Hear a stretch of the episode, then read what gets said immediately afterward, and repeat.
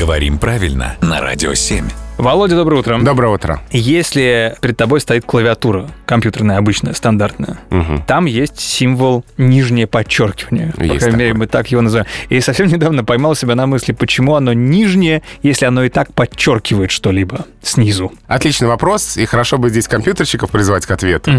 А мне кажется, что здесь такая ситуация, а, что сначала этот оборот, может быть, со стороны компьютерщиков, программистов, тех, кто больше связан с техникой, появился Так. и устоялся. А потом а, вот уже широкие слои населения Стали задавать стали вопросы. задавать вопросы, да.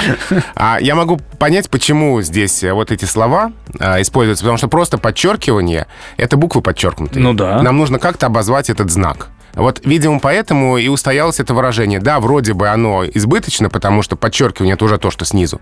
Но, с другой стороны, просто подчеркивание может относиться к буквам. Видимо, ничего лучше не придумалось тогда, а потом это уже устоялось и стало традиционным. И сейчас бессмысленно копаться и говорить, что это вроде бы а, избыточно. Ну да, избыточно, но устоялось. Ну, вроде как привыкли, и на клавиатуре смотрится вполне уже обычно. Спасибо большое, Володя.